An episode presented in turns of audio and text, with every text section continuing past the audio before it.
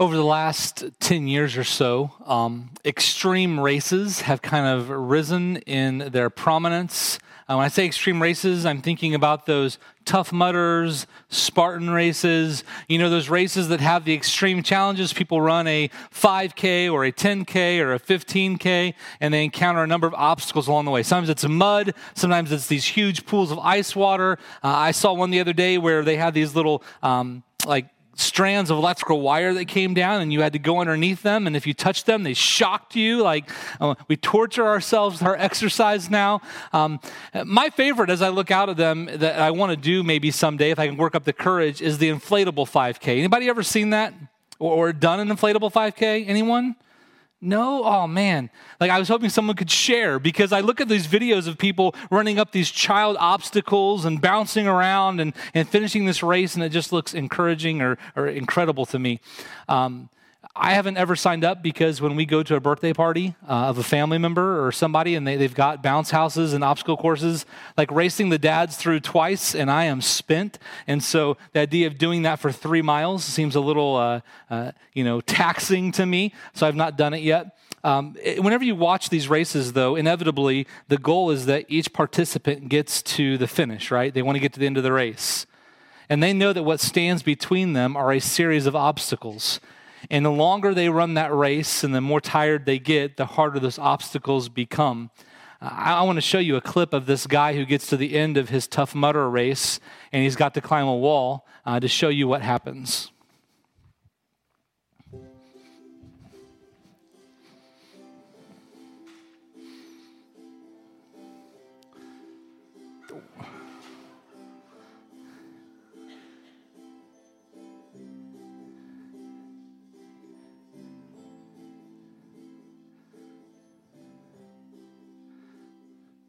Oh, crunch.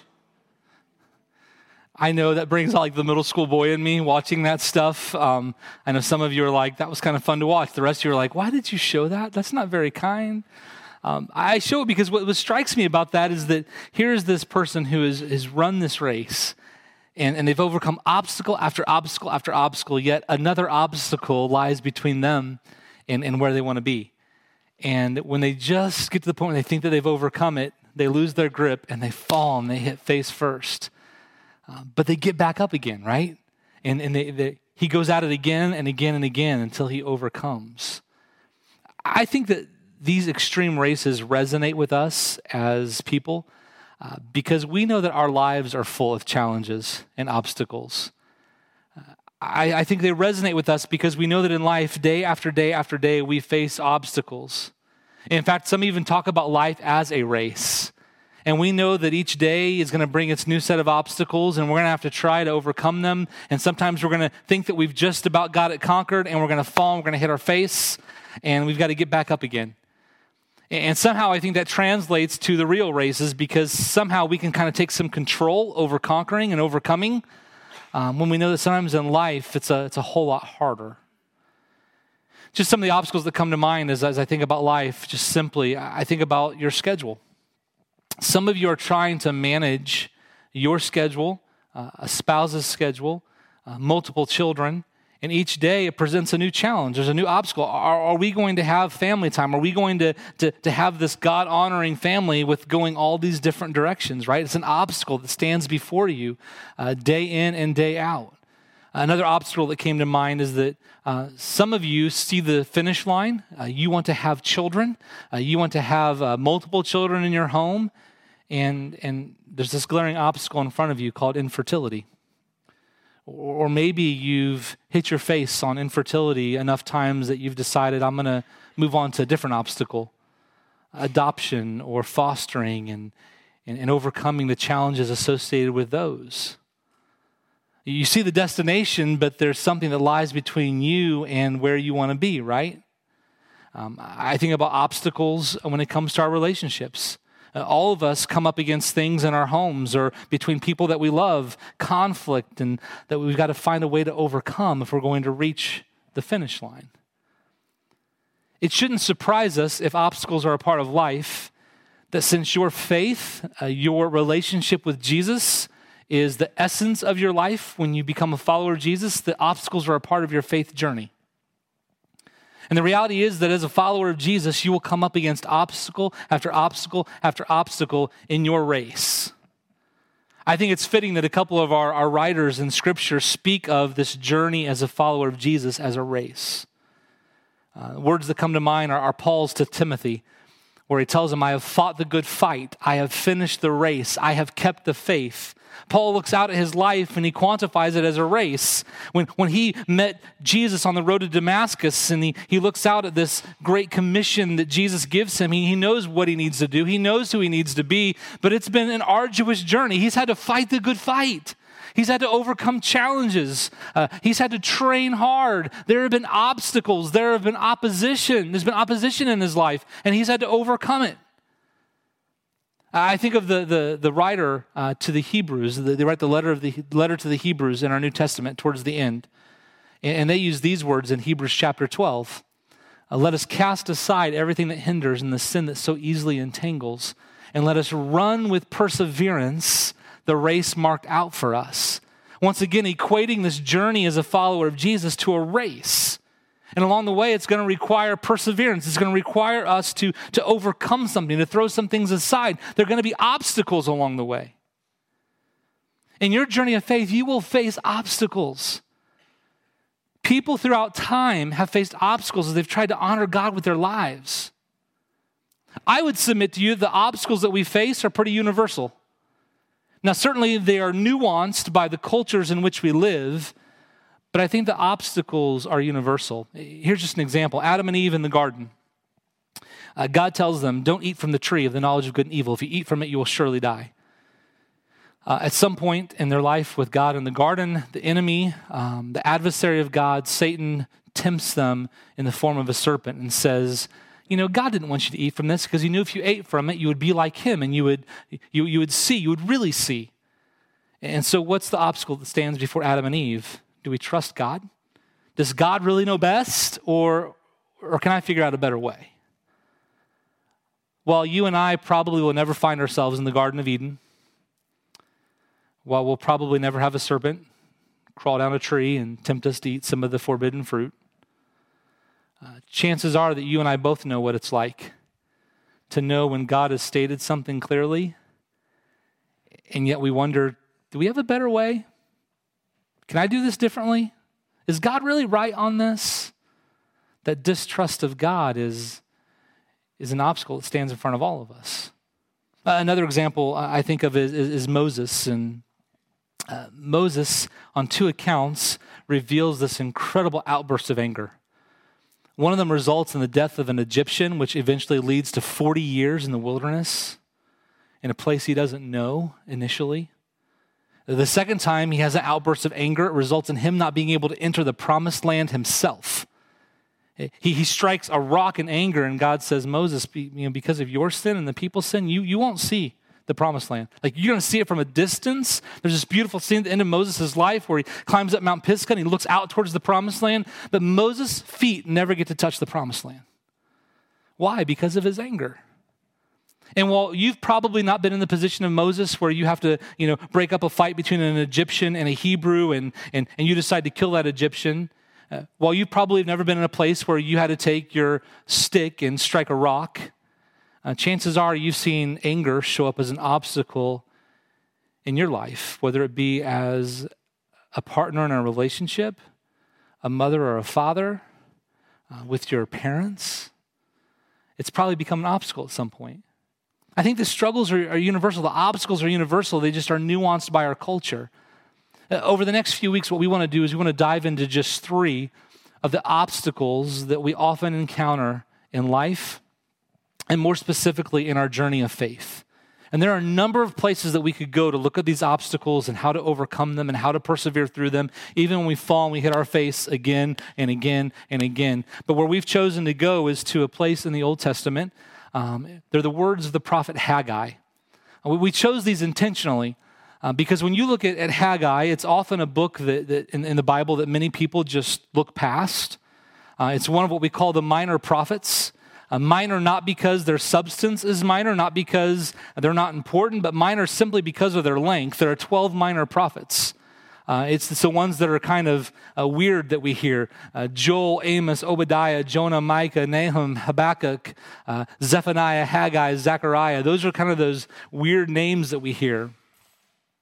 But, but Haggai is one of those prophets, and he comes to Israel during the 6th century BC, uh, and he proclaims a message to them that really causes them and calls them to confront some of the obstacles that were standing between them and God.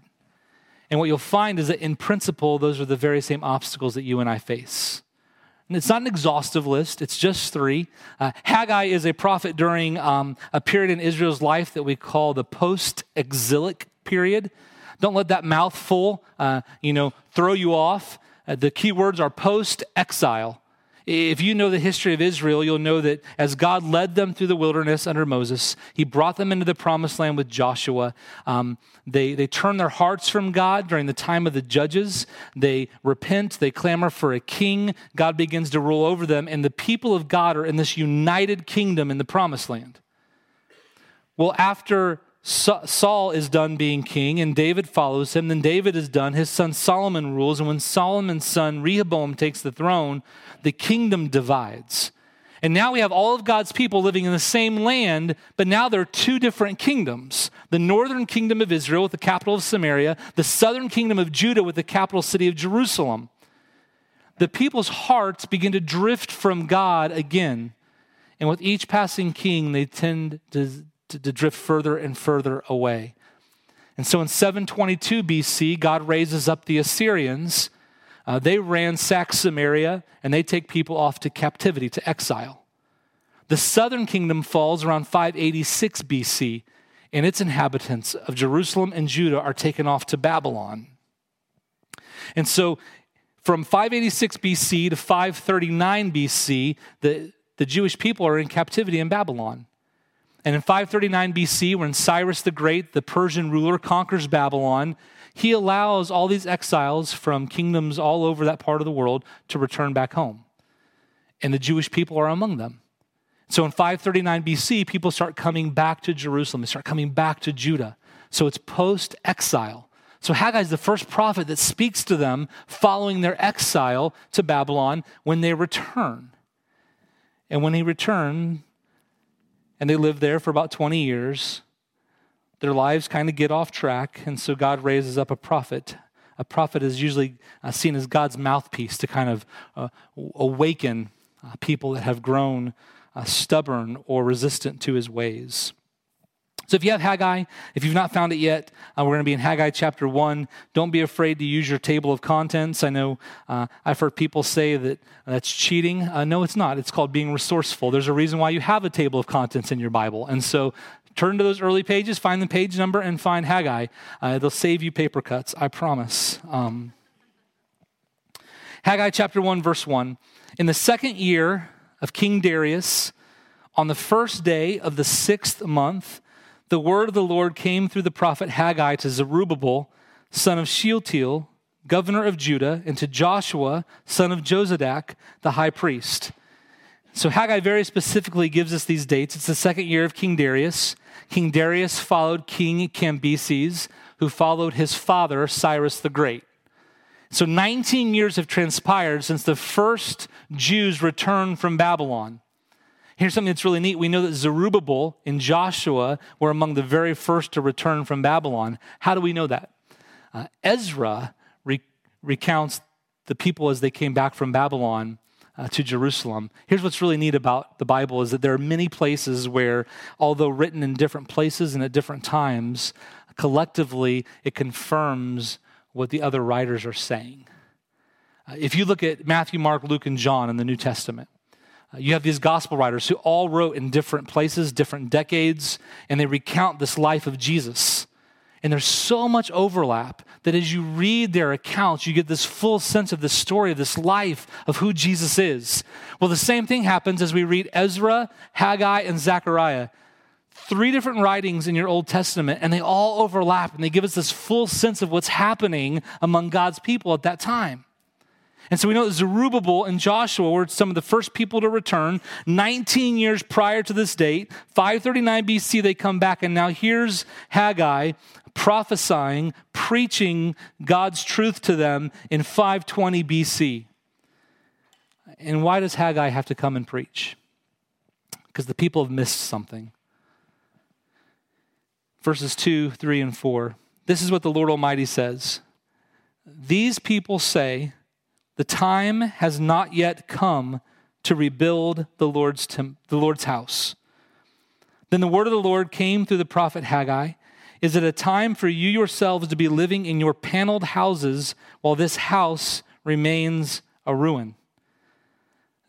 The first clue to us that God is frustrated with his people uh, should be that he doesn't call them his people. In, in verse 2, he refers to them as these people. If you were to rewind through the pages of the Old Testament as God speaks to his people, uh, whenever he speaks with favor towards them, whenever he identifies with them, he's proud of them or he's encouraging them, he speaks them as my people. Maybe you can recall some of the words that, that uh, Moses shared with Pharaoh. God says to let what? My people go. Uh, maybe you can remember the words in, in it's, it's in one of the history books of the Chronicles of the Kings. Uh, it says, If my people who are called by my name will humble themselves and turn from evil and seek my face, then I will hear them from heaven and I will come and heal their land. If my people, God says, they're my people. But what does God say here in verse 2? These people. Um, you've probably been there in your relationships before, haven't you? Have you ever talked with someone and they speak of their wife not as my wife, but as the wife? Um, they're distancing themselves. It's usually a statement of frustration that comes that husband of mine. Not my husband. No, it's that husband of mine, right? There's some distance in there. Maybe you've done it with your children before. Your children, right? and not mine. your child did this. Or those children did this. Um, I've heard I've had students do it. When I was in student ministry for years, uh, when you could tell a, a, high school student or a college student was really upset with their parents, they would talk about the parents, right? The parents won't let me do this. The parents, it was a way of distancing themselves. God in this moment speaks of his people and he doesn't call them my people, these people. Should be our first clue. What's he frustrated by? These people say the time has not yet come to rebuild the Lord's house. Why is this important to God? 19 years ago, when the people returned, Cyrus commissioned Zerubbabel and Joshua to lead a rebuilding effort of the temple. 19 years ago. 19 years ago, he says, You go back, you reestablish the temple of your God. This should have been important to Cyrus. It should have been important to Joshua because still in that time, the temple was the place where God's presence would dwell among his people. And so here they are, they've been sent off to captivity because of their sin, because of their rebellion, because of their neglect of who God is. Now they get a chance to go back, and he's like, You better rebuild that temple. And 19 years later, still no temple. Why? Well, these people say the time has not yet come. Uh, the people kept putting it off. Well, tomorrow we'll get to that. And we got some things we have to do. You know, we, we got to get kind of the foundation set for our house, but, but we'll get to God's house tomorrow.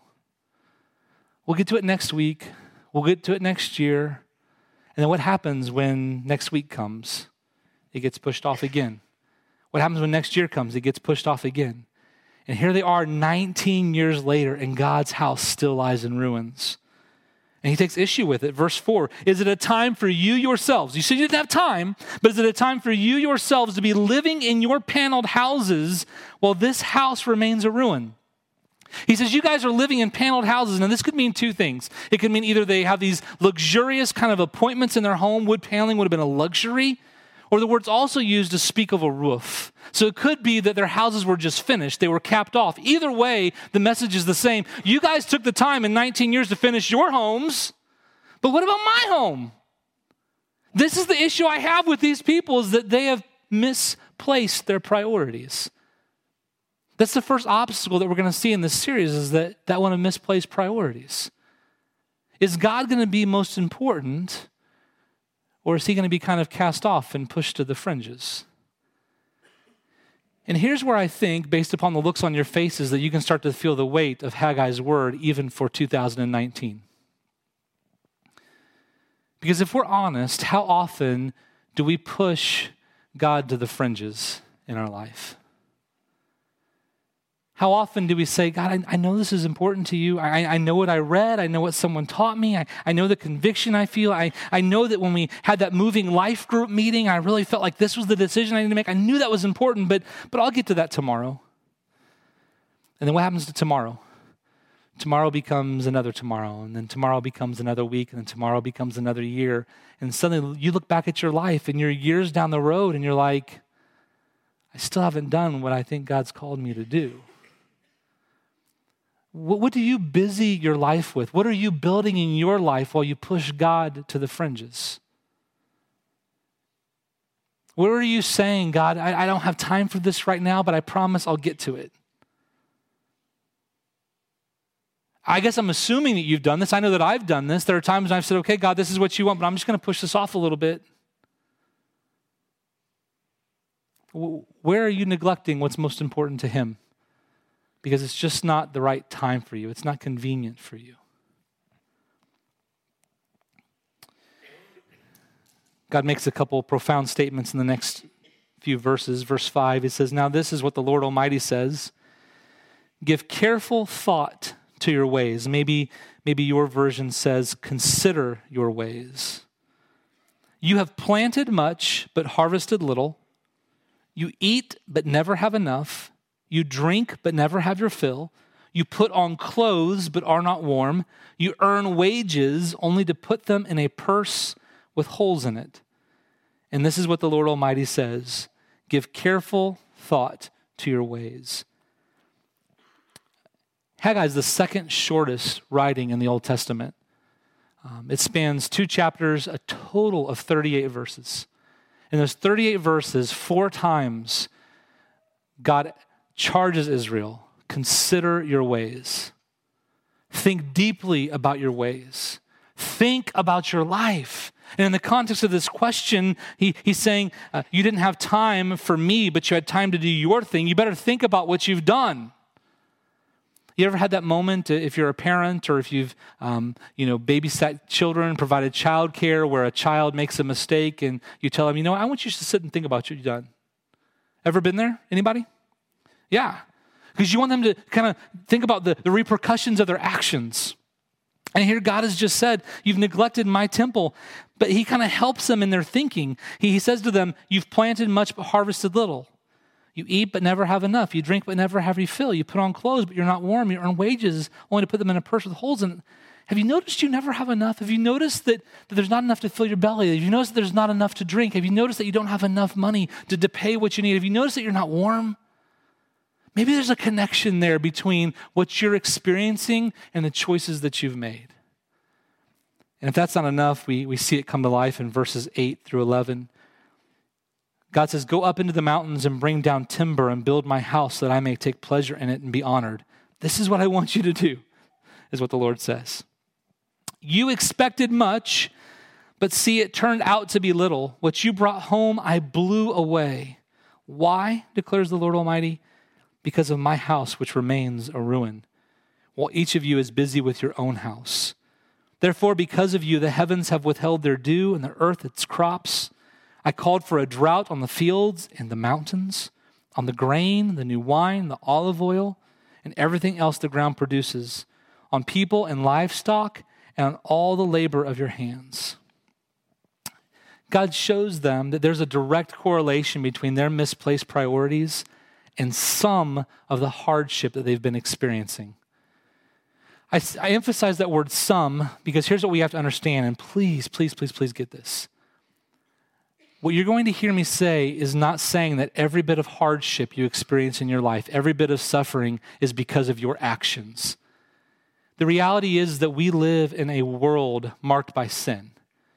And there are tragedies and there are suffering and there's hardship that comes upon all of us through no direct result of our actions. But some of the hardship that you and I experience is a result of our actions. And God's helping Israel see listen, you, you want to know why? There's been a drought. You want to know why your lives have kind of been destitute and ruined? Because I've been an afterthought. There are times when all of us have to look in the mirror and we have to own that some of the hardship we're experiencing in our lives is because God's been pushed to the fringes. Um, maybe you look out at, at, at, one of your significant relationships and you see that it's just marked by incredible conflict. It seems to be unresolvable conflict. And yet, when you look at your last five years, 10 years, 20 years, uh, you see that never once did you try to align that relationship around the plans and the purposes of God. So, should it surprise you that it's marked by hardship and difficulty? I have conversations with people that are just struggling financially. And, and if you've ever struggled with finances, then you know the incredible weight that that is on you. Um, the, the, the potential of, of not being able to satisfy your debts, the potential of not being able to know where your next meal comes from is incredibly difficult. It's a huge emotional load to bear. And sometimes that's brought on because you haven't aligned your lives around the right priorities.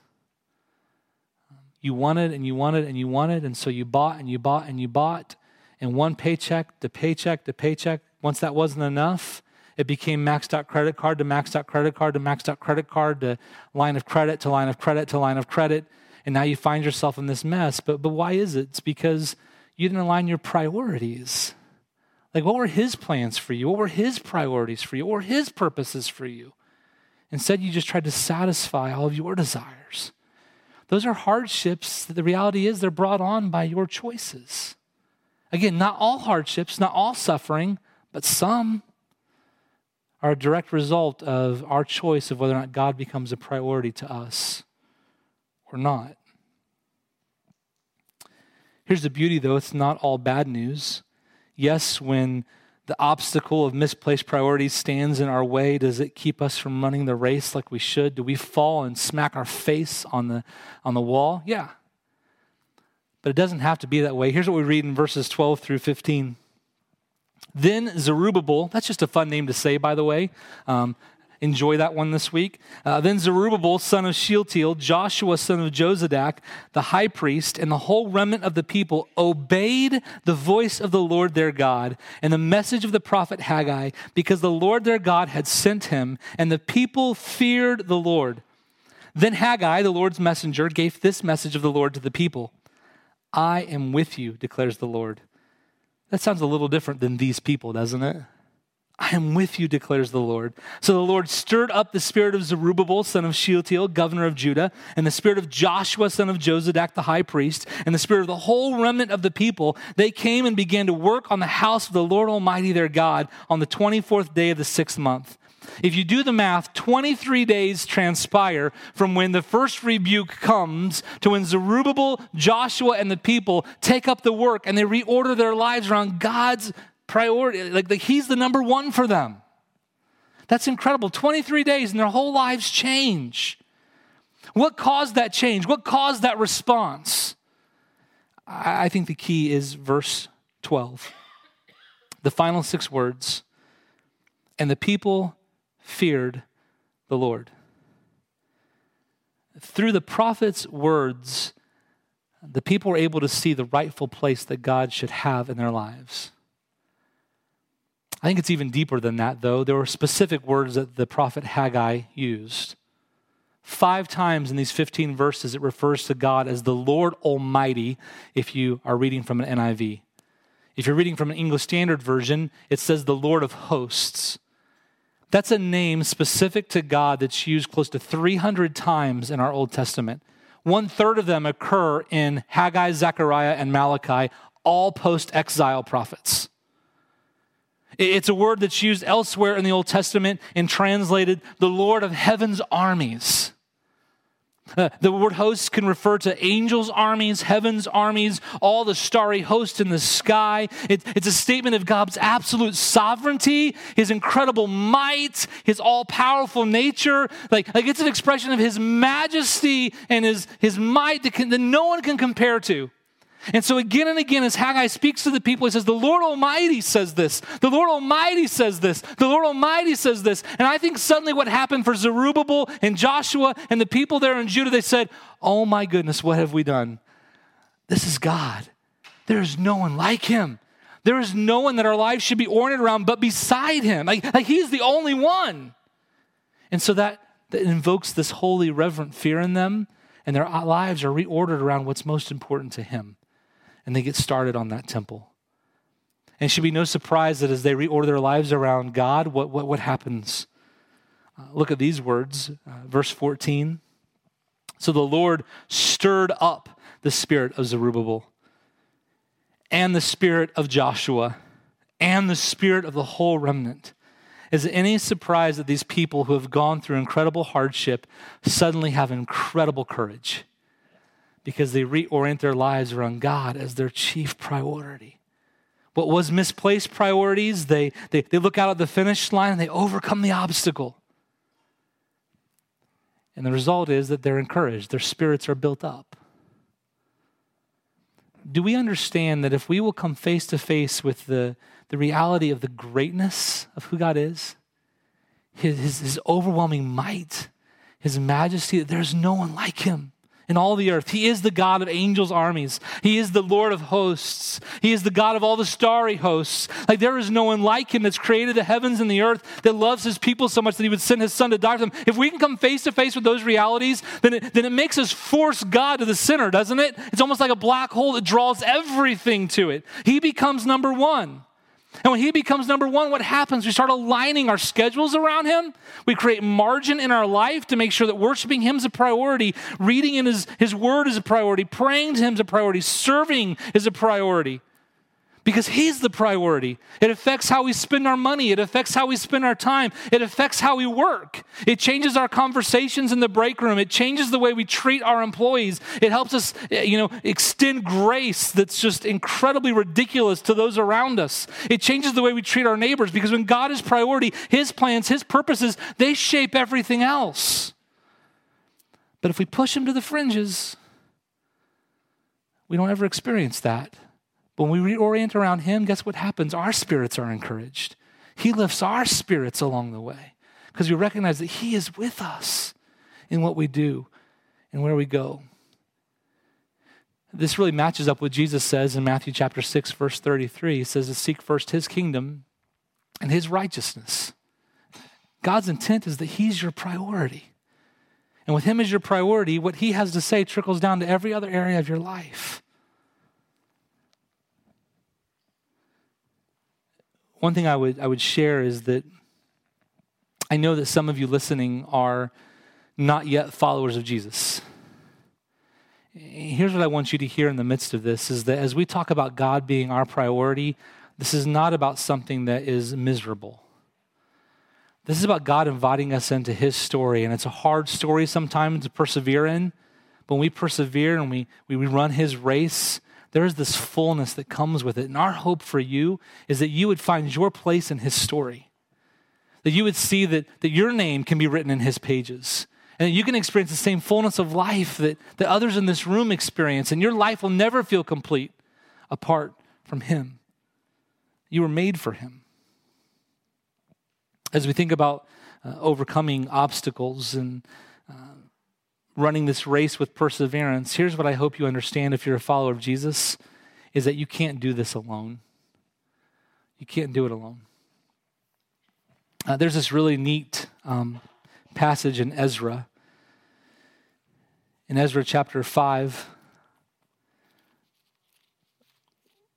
when he recounts what's happening among uh, the Jewish people during this day, here's what we read Ezra chapter 5, verse 2. Then Zerubbabel, son of Shealtiel, and Joshua, son of Jozadak, set to work to rebuild the house of God in Jerusalem. It mirrors exactly what we just read uh, in that last passage in Haggai. But look at the next statement.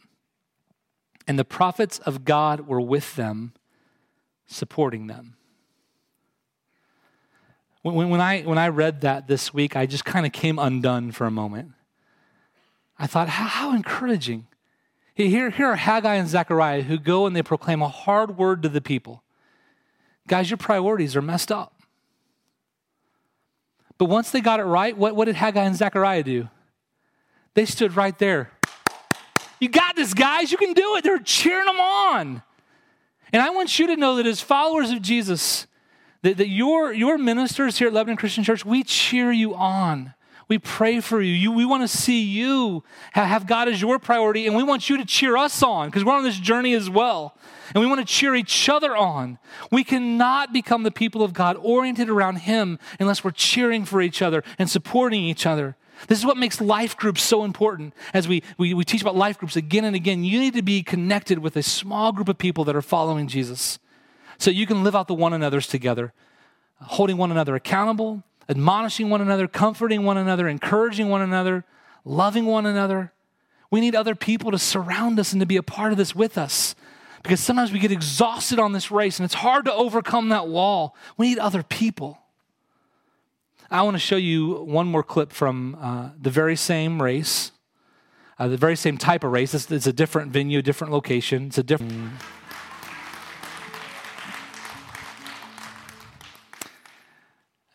When I found that clip this week, man, it had me in tears. I'll just be honest, because I, I saw that picture uh, of people coming together. Uh, all those racers had the race in common, right? That they all want to get to the end. But man, sometimes people just get tired on the way and they have trouble overcoming the obstacles that creep up in front of us. And when that happens, we need other people other people to come around us to help us to, to say the right thing to sometimes it's a harsh word sometimes it's a kind word to keep us moving and to see all those people surround that racer, I think that's a picture of what God wants for us in the kingdom. And so, as we strive to overcome this obstacle of misplaced priorities and to put God at number one, don't try to do it in isolation. Let's pray. Father, thank you. Uh, thank you for this incredible word. Uh, Lord, I am just in awe that a message that you proclaimed in 520 BC 2,539 years ago uh, speaks with such relevance today. You are good, you are faithful. Your word is useful for teaching, rebuking, correcting, and training in righteousness, God. Help us uh, um, abide by your truth. Help us, if we're followers of Jesus, to find those people to do this journey with. Lord, for those that aren't yet followers, God, may they see that they have a place in your story. And as they align with your story, as they start running your race, that there are people there to help them uh, reach the destination, to finish the race, to keep the faith. And it's in your name we pray and trust the name of Jesus. Amen.